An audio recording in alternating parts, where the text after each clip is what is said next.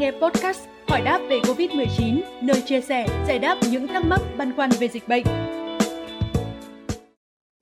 Thưa quý vị, ngày 17 tháng 12 vừa qua, Bộ Y tế đã cho phép tiêm liều vaccine thứ ba với điều kiện cách mũi cuối cùng của liều cơ bản ít nhất 3 tháng.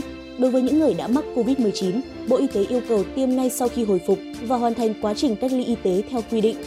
Theo hướng dẫn mới nhất tùy thuộc vào từng nhóm đối tượng, những người đã hoàn thành liều cơ bản sẽ được tiêm thêm liều bổ sung hoặc liều nhắc lại. Trong đó liều cơ bản là liều vaccine được tiêm theo liệu trình quy định của nhà sản xuất. Việt Nam hiện nay đang sử dụng chủ yếu là các loại vaccine liệu trình hai liều, thường gọi là mũi 1 và mũi 2. Liều bổ sung là liều tiêm sau mũi cuối cùng của liều cơ bản ít nhất 28 ngày. Liều nhắc lại, còn gọi là liều tăng cường, sẽ được tiêm sau khi mũi cuối cùng của liều cơ bản hoặc liều bổ sung ít nhất 3 tháng.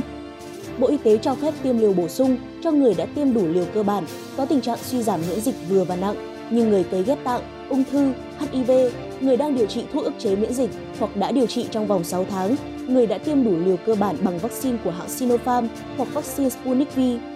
Loại vaccine được dùng để tiêm bổ sung sẽ cùng loại với liều vaccine cơ bản hoặc là vaccine công nghệ mRNA.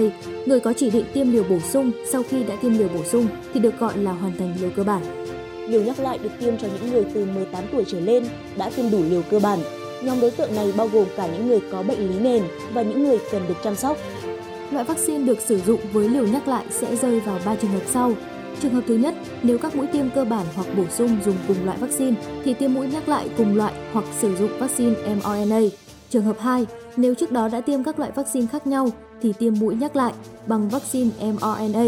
Trường hợp thứ ba, nếu tiêm liều cơ bản hoặc bổ sung là vaccine của hãng Sinopharm thì có thể tiêm mũi nhắc lại cùng loại hoặc dùng vaccine mRNA hoặc vaccine Vector virus. Thông tin vừa rồi cũng đã khép lại chương trình ngày hôm nay. Xin chào và hẹn gặp lại!